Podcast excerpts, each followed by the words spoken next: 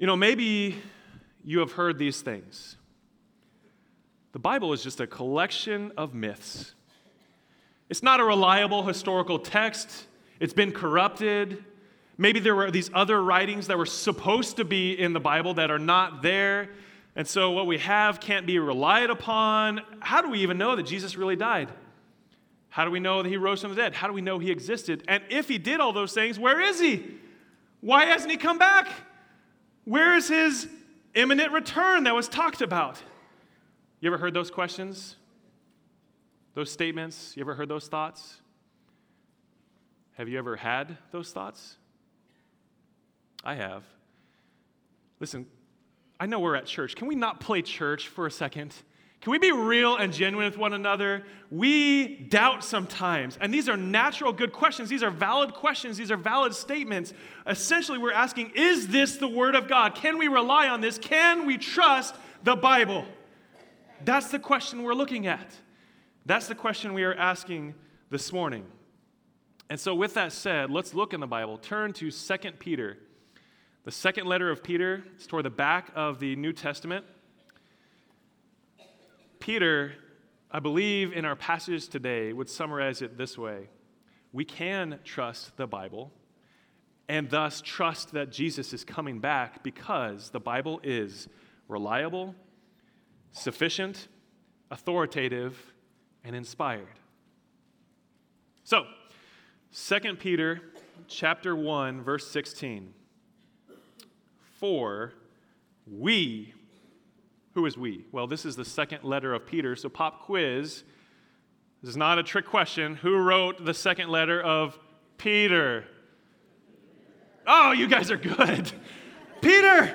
So when he says we, he's talking about himself, Peter, and the other apostles. For we did not follow cleverly devised myths when we made known to you the power and coming of our Lord Jesus Christ. And in fact, we were eyewitnesses of his majesty. Number one, the Bible is reliable. It is trustworthy. It is dependable. That's what he's saying. For we did not follow cleverly devised myths. It's the word mythos in Greek. It's literally where we get our word myth. It means stories, fables. We didn't follow cleverly invented fables. Now, Peter and the apostles, the early Christians, had opponents, naysayers and detractors who were trying to say, well, how do we know Jesus is really coming back? If he's coming back, where is he? How do we know Peter and the apostles didn't just make it all up? Maybe they just lied about the whole thing. Maybe they made everything up about Jesus. They just made it all up. Maybe the teachings of Jesus are outdated and antiquated, and false teachers were spreading false rumors among the church, and that's what Peter addresses in chapter 2. How wild is that, by the way? Do you realize this letter was written between probably 65 to 68 AD? Merely 35 years after the death and resurrection of Jesus took place, 35 years after that event, and already people are saying, ah, it's probably all made up. It's probably all made up. Everything about Jesus was invented after such a short time. It should not be super surprising to us that people would be doubting already.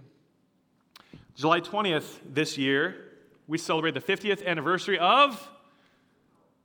Okay, I got one person that got it. the lunar landing, Apollo 11. Neil Armstrong steps out. There's one small step for man, one giant leap for mankind.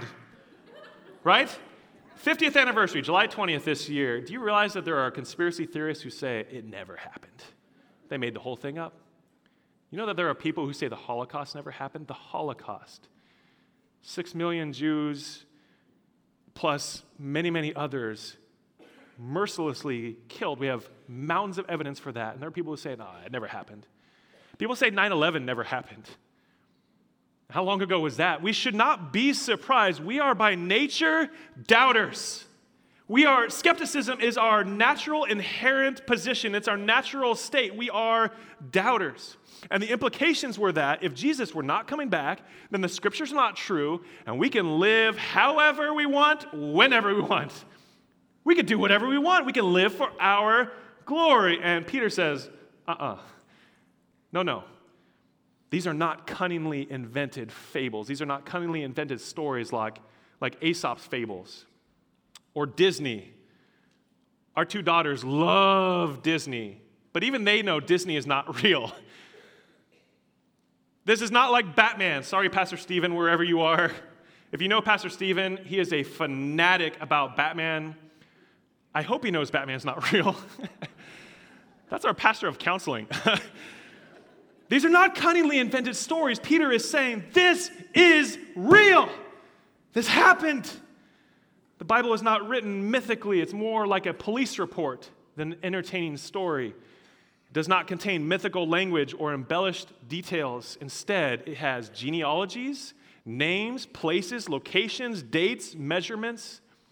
Meticulous accuracy of details gives it credence. It begs its readers to test its validity. It's like the Bible is saying, All right, you don't believe me? Go check it out for yourself. And some people have. They're called biblical archaeologists. Archaeological evidence continues to validate Scripture today, but it's not written like a myth. If it were, listen, the early disciples, the New Testament authors, look bad in the Bible. They look terrible. They are selfish. They are cowardly. Case in point Jesus dies on the cross. Three days later, he rises from the dead. Where are the apostles at that time? They're huddled in a room together, cowering in fear. And who are the first ones to see the risen Jesus, to see the empty tomb? Men or women? Women! The men are back cowering in fear. It's the women that see the risen Christ, the empty tomb. Why is that such a big deal? Because women back then, 2,000 years ago, had no rights. The testimony of a woman would not be held up in court. So, if you are making this up, they would be astronomically stupid to say that women were the first ones to see the risen Jesus. That makes no sense unless it really happened.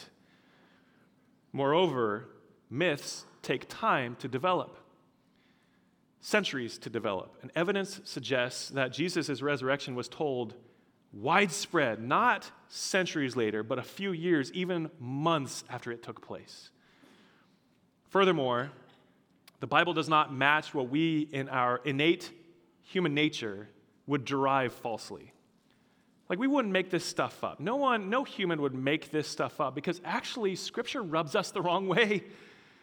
The gospel rubs us the wrong way. The Bible tells us, tells us it accuses us of being wicked, sinful, selfish, prideful, messed up, jacked up people. We don't want to hear that, let alone make that up about us it rubs us the wrong way. The biblical concept of grace is counterintuitive and radically unique from every other worldview, every religion, every other faith, which has some kind of works based righteousness built into it.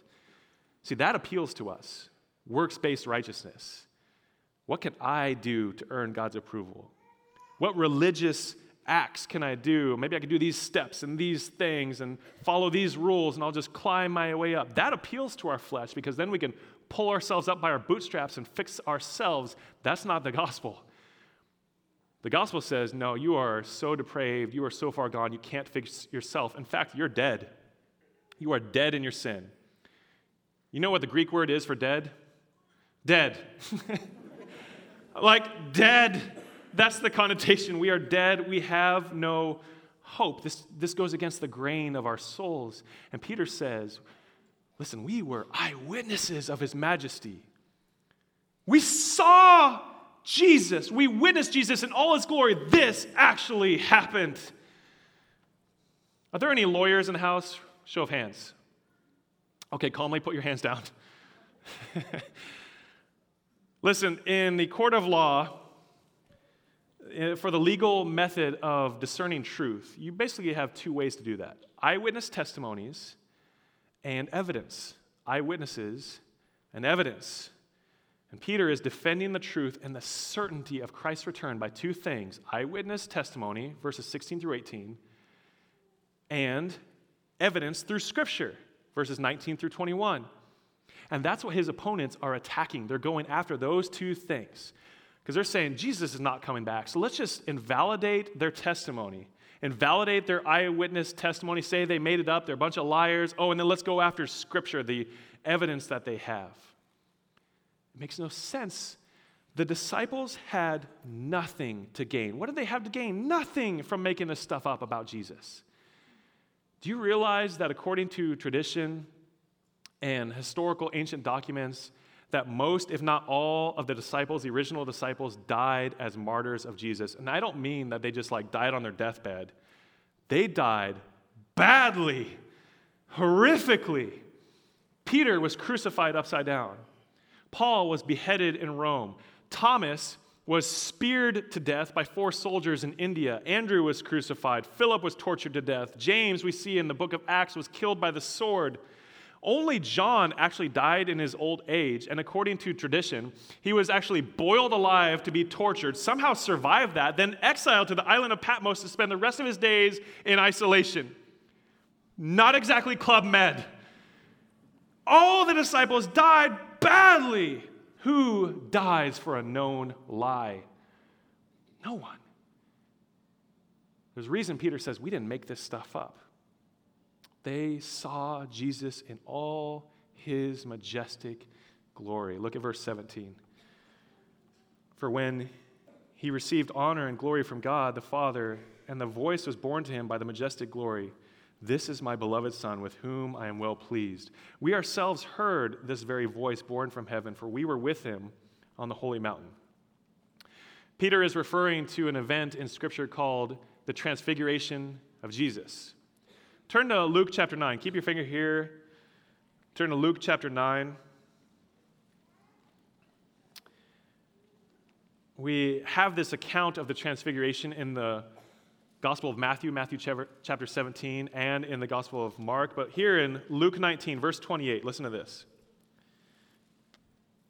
Now, about eight days after these sayings, Jesus took with him Peter and John and James, and they went up to the mountain to pray. And as he was praying, the appearance of his face was altered. The other passages say it, it shone brightly, it was radiant like the sun. And the appearance of his face was altered, and his clothing became dazzling white. I love what the Gospel of Mark says here. It says, Jesus' clothes became so white, whiter than any bleach on earth could whiten them. Take that, Tide. So Jesus, in all his glorious, radiant splendor, is shining so bright they can't even look at him. And behold, two men were talking with him Moses and Elijah. Moses and Elijah, remember that. Very important. Who appeared in glory and spoke of his departure, which he was about to accomplish at Jerusalem. Now, Peter and those who were with him were heavy with sleep. That's a euphemism for these dudes passed out. I mean, uh, you would too. They see Jesus in all his full splendor and radiant glory, and they're like, oh. And they pass out, they faint. But when they became fully awake, they saw his glory and the two men who stood with him. And as the men were parting from him, Moses and Elijah are about to leave, Peter blurts out, he says, Oh, Jesus, wait, wait, wait. Master, it is good that we are here. Let us make three tents one for you, one for Moses, and one for Elijah. I love this, not knowing what in the world he was saying. That's humor right there. That's, that is, that's gold. I don't know if you've ever been around a celebrity, like a, a famous athlete, pro athlete, or a musician, rock star, a movie star, whatever, and you meet them and you look up to them, and in your mind, you're wanting to say something so eloquent and so beautiful, but out comes, Hi! uh, I loved you in that movie you, that you were in that one time you're like, what am I saying? Imagine being in the glorious, awesome presence of the Son of God with Moses and Elijah. Yeah, Peter didn't know what he was saying. Now, is he saying, hey, Jesus, um, I got an idea. Let's go camping? No.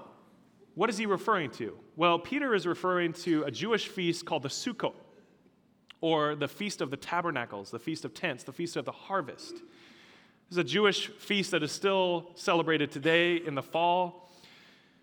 And so the Feast of the Tabernacles pointed prophetically to the Messiah's coming, to the ultimate end of all things, when God would usher in and dwell or tabernacle among his people as they would live with him forever. What does John 1 say?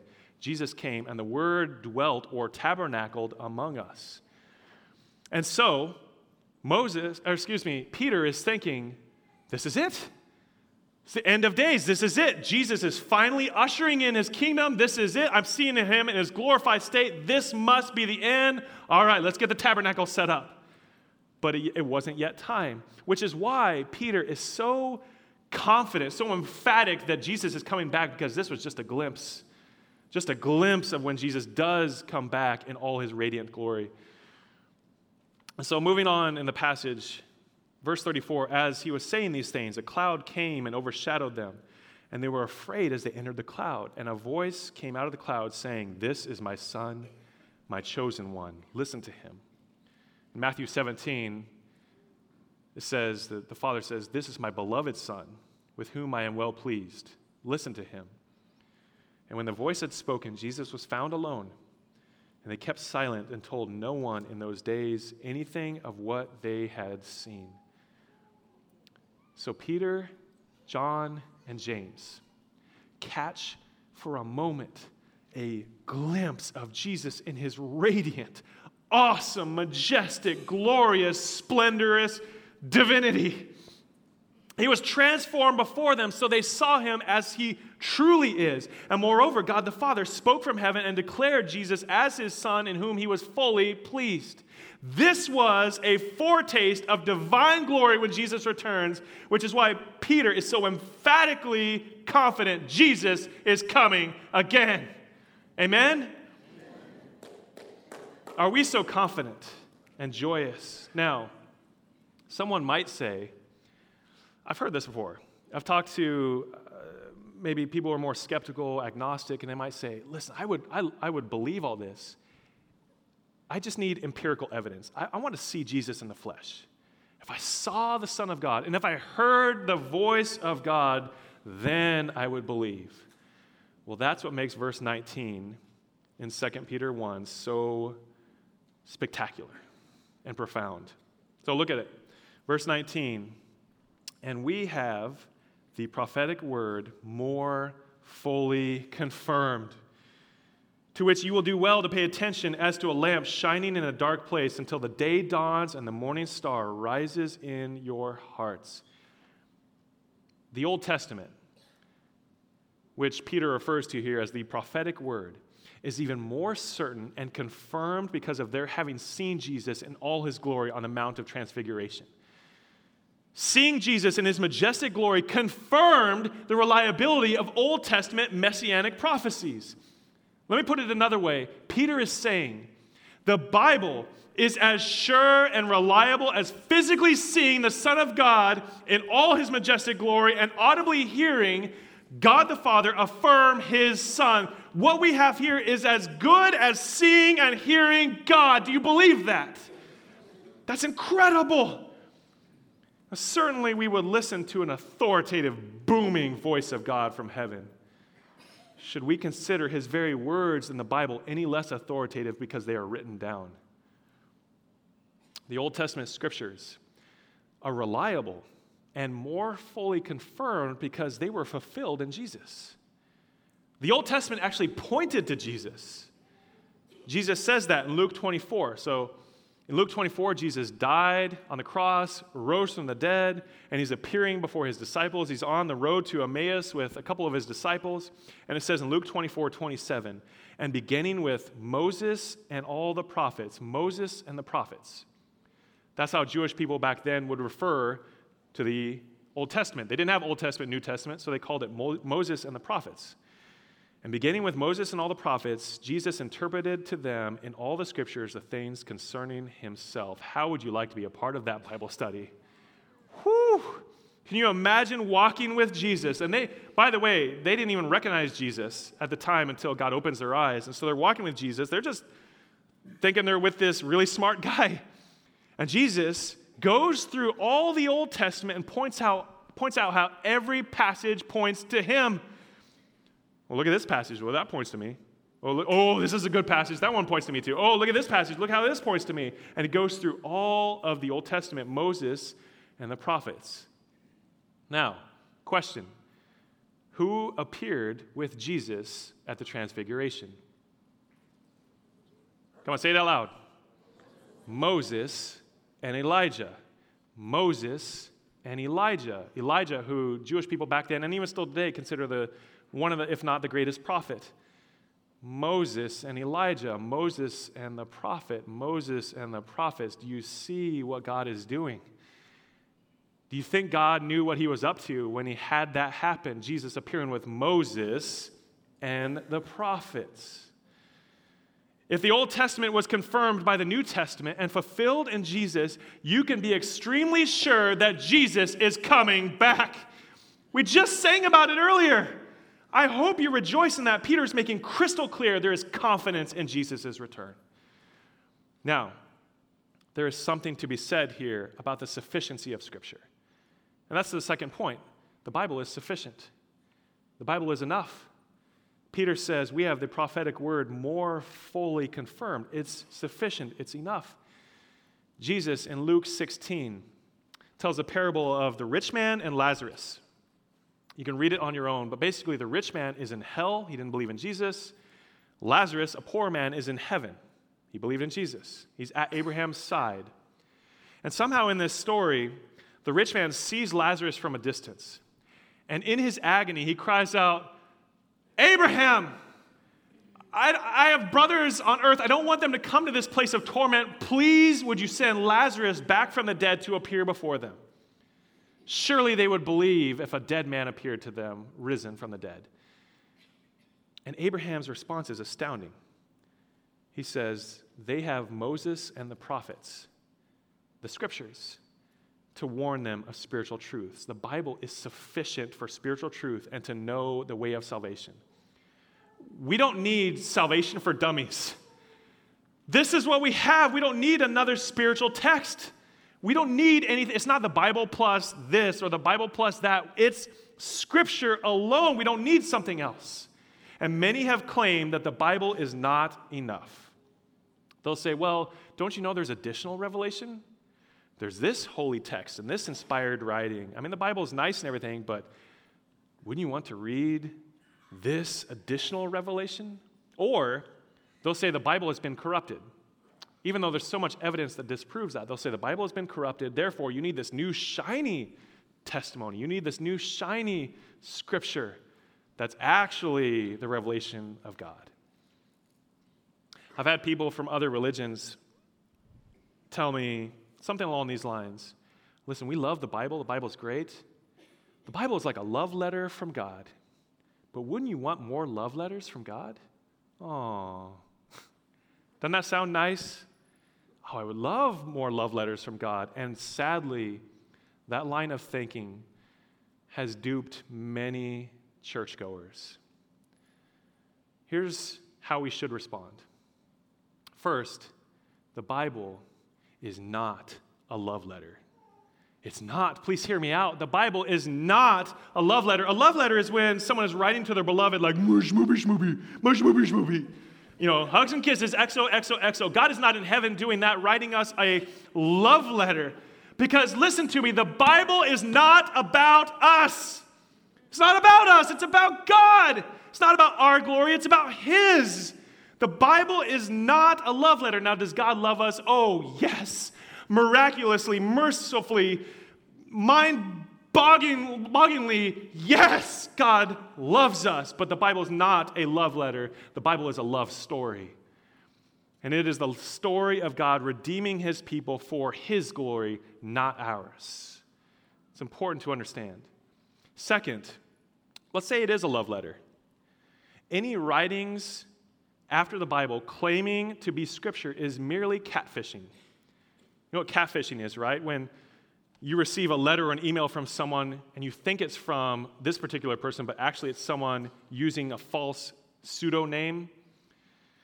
And so when someone claims, oh, this is actual scripture after the Bible, it's like love letters from your beloved. Yeah, that would be great. They're beautiful unless you find out they are fraudulent.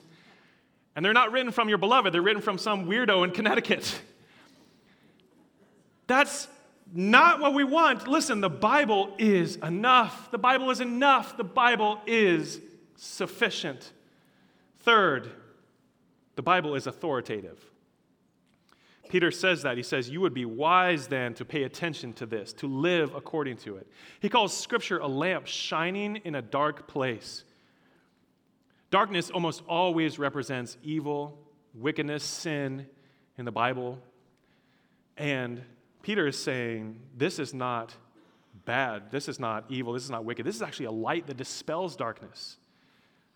This, this, is, this is a light that we should walk according to. Psalm 119, 105 Your word is a lamp unto my feet and a what? Light unto my path. This is what guides us, this is what directs us. Jeff Foxworthy, uh, the comedian, tells this story. He's on his way home from a comedy show and he's on the plane. And years ago, planes used to have this. Every airplane, in the seat pocket in front of you, would have this magazine. And so he pulled out this magazine. You know what it was called? Sky Mall. Remember Sky Mall? If you don't, you are way too young. Sky Mall. So, Sky Mall was this shopping catalog of all this amazing stuff, all these gadgets and trinkets and things that no one would ever need anywhere. Like a phone shaped like a football. Who needs that? And so, Jeff Foxworthy is going through this catalog and he's chuckling to himself, and he comes across house slippers with headlights. yeah. And he goes, This is the dumbest thing I've ever seen. This is so stupid. Who is buying this? So he goes home and he gets there late at night. His wife and kids are in bed. All the lights are off. You see where I'm going with this? He goes into his bedroom, he changes his clothes, and he's heading to the bathroom to brush his teeth. And as he's on his way to the bathroom, his pinky toe catches the edge of the door jamb. Have you ever jammed your pinky toe? Ah! How can this little appendage that's this big cause a searing pain throughout your whole body? I mean, it is so agonizingly painful. And as he is there writhing in agony, as he's there in pain, it dawns on him there was something that could have prevented this. And what do you think he bought within five minutes that night? See, that's what light does. Light illuminates, light reveals, light guides, light warns. That's what light does. Darkness doesn't do that. Darkness distorts reality, shadows distort reality. But light illuminates and reveals how things really are. Live according to the Bible because this reveals how our world really is. Use Scripture to walk by its light. Does not the Bible reveal the heart of mankind better than any writing in existence? Have you ever felt that when you're reading and you're like, man, that is me? This is, this is revealing things in me. God will reveal things in your heart through Scripture that you didn't even know were there and he will bring them into light. Or maybe you do know they are there and you're just trying to hide them in the darkness, hide them in the shadow. Scripture will shine a big spotlight on those things so that they can be revealed and illuminated and uprooted. The Bible illuminates and reveals your sin, it points you to Jesus, and it reminds you of your identity in Christ. Believe all that is written in God's word. Bring your lives into conformity to its truth. For how long? Peter says, until the day dawns and the morning star rises in your hearts. Jesus in Revelation 22 16 refers to him himself as the bright morning star. So Peter is saying, follow Scripture until the day of the Lord's return when Jesus comes again. And oh, what a day of rejoicing that will be. Those of you who belong to Jesus, your heart belongs to Jesus. Your heart will leap for joy when Jesus comes on those clouds to take us home with him forever and ever and ever. Amen. T.S. Cawley said it this way the knowledge of God that shines upon us in conversion through Jesus will reach its consummation at the return of Jesus. Ah, oh, that's beautiful. Scripture is authoritative in our lives, it is a light to follow to illuminate the path and should be followed until Jesus comes back. Which leads us to the last two verses. Knowing this, first of all, that no prophecy of Scripture comes from someone's own interpretation, for no prophecy was ever produced by the will of man, but men spoke from God as they were carried along by the Holy Spirit. Number four, the Bible is inspired. It is reliable, sufficient, authoritative, and inspired. Pay attention to Scripture, he says. Why? Knowing that not one message of Scripture is derived from man made origins. He says, Men spoke from God as they were carried along by the Holy Spirit. This is the same word they would use if they were talking about a ship being driven along, driven by the wind. So imagine a sailboat with no rudder, just the sails, and the wind catches those sails, and the wind will guide and drive and direct that boat wherever it pleases, wherever it desires. So the wind is the guiding, driving force, but the sail is moved by the wind and used to move the boat. The Holy Spirit moved men to write the scriptures exactly as God intended. God spoke through these men, but He did not squelch or suppress their unique personalities, their creativity, their writing styles, their emotions. He actually used them. 2 Timothy 3:16, all scripture. How much scripture? I'm sorry, I didn't hear you. How much scripture? All. Not a little, not some, not most. All scripture, every word of scripture is God breathed. That's literally the word. Is inspired, most translations say, is God breathed and useful for teaching, rebuking, correcting, and training in righteousness. God inspired every word of scripture. Each word is God ordained and exactly as the Lord wanted. The Bible is God's revelation of truth from God Himself. This means that when you read the words of the Bible, these are the words of God. Whether it's on your phone or in paper form, these are the words of God. Oh, God forbid that we would ever take that for granted. God forbid that we'd be so dismissive that we'd be like, oh, okay, I'll read the Bible for five minutes, and then I'll go on to what I really want to do. I'll touch it for a little bit, and then I'll move on. No, God forbid that we would ever see God's words as boring and tedious. How beautiful and precious this should be to us. The Bible is composed of 66 books, two testaments, written by 40 human authors in three languages Aramaic, Hebrew, and Greek on three continents Europe, Africa, and Asia over the span of 1,500 years, and yet there is one unified message of redemption throughout the whole thing, woven through the whole thing, which we call the gospel. God speaks to us through His word. Amen? How incredible. Oh, thank you, Lord, for the love story that we have in the Bible. And that is why Peter is essentially saying that we can trust the Bible and because of the Bible, we can trust that Jesus is coming again because it is the reliable, sufficient, authoritative, and inspired Word of God. The Bible is God's words to us. That's a big claim.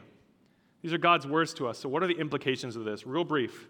Number one, this is why at Bethel we preach and teach from the Bible exegetically. That means from the text. We don't just want to come up here and give motivational speaking or worldly platitudes. That's what fortune cookies are for. We don't want to just give our opinions. Who cares what I think? Who cares what Pastor Steve thinks? Who cares what we all think? It doesn't matter what we think, it matters what God thinks. And so we don't want to take our opinions and try to shove them, push them into Scripture. We, we don't want to uh, have our ideas and thoughts and then we cherry pick certain verses and passages to try to match our thoughts and our desires. That's called proof texting, and that's bad. The author's original intended meaning is derived from the text. That's how we want to preach faithfully and fearfully. This means, church, listen, you, we are going to encounter some tough passages. This summer, in our new summer series, Pastor Steve will tell you about later. And this fall, as we get into Romans 9 through 11, there will be some tough pills to swallow. And my fear is, my concern is that some of you will be like, it's too much. I'm out. I can't handle it. I'm out. I can't handle this teaching. I can't handle these passages. I can't take anymore. I'm out. Listen, we don't get to decide what is palatable in Scripture. We can't twist scripture to suit our biases and our views. We don't get to decide what parts we like and what we don't like, what parts we focus on, and we can throw out the rest. That is a slippery slope. It is either all inspired and directed by God or none of it is. Now, we can wrestle with it. We will wrestle with the text this summer and this fall, but we can't deny it. We can't gloss over it and skip over it. And so Bethel, it's one of our high values is we want to preach and teach from God's word. Number two, immerse yourself in the Bible. Immerse yourself in the Bible. Let, let your mind just swim in the Bible every day. Don't just give it a touch, but swim in the Bible. Let your mind dwell on Scripture.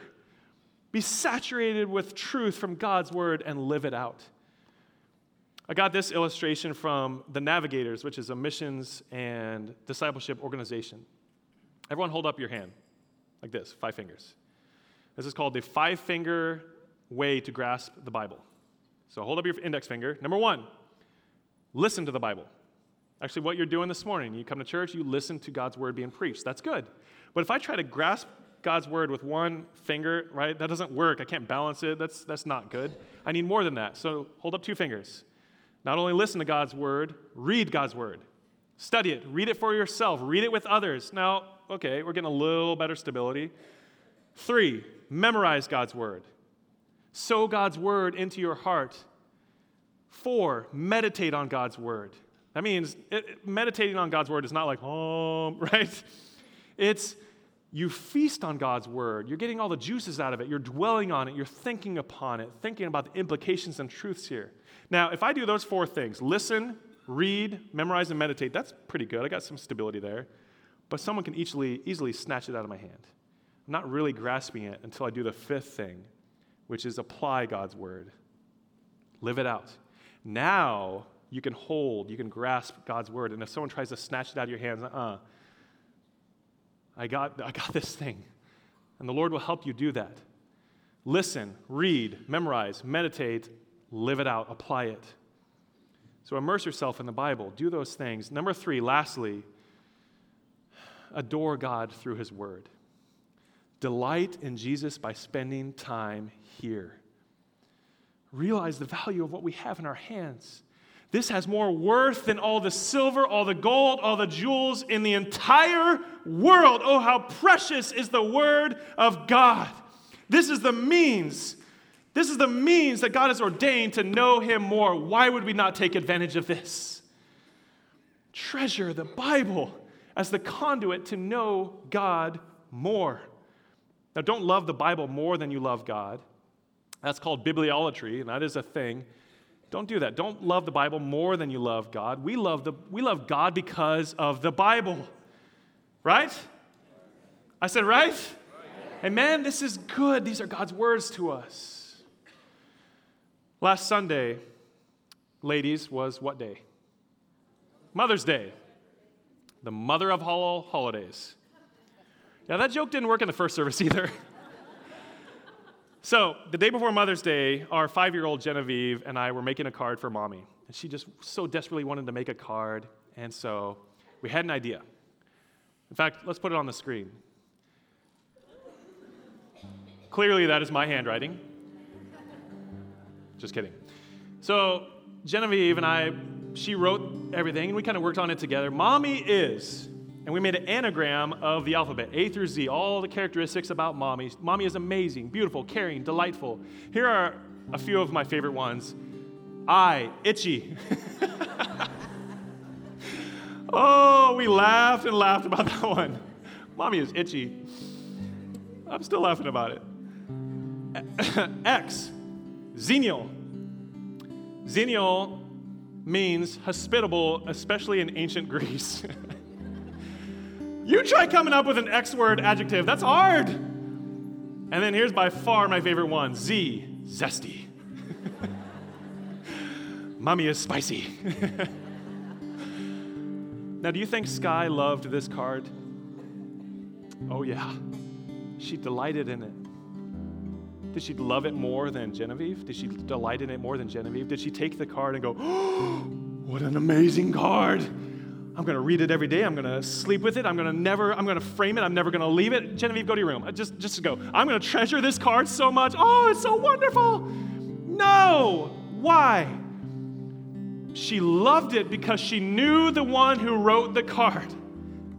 She delighted in it because she knew the source. She knew the one behind the card. Listen, ladies and gentlemen, church, we love the Bible because we know the source. We know the one who wrote it. Delight in the Bible because of the one who wrote this story. Delight in God through the Bible.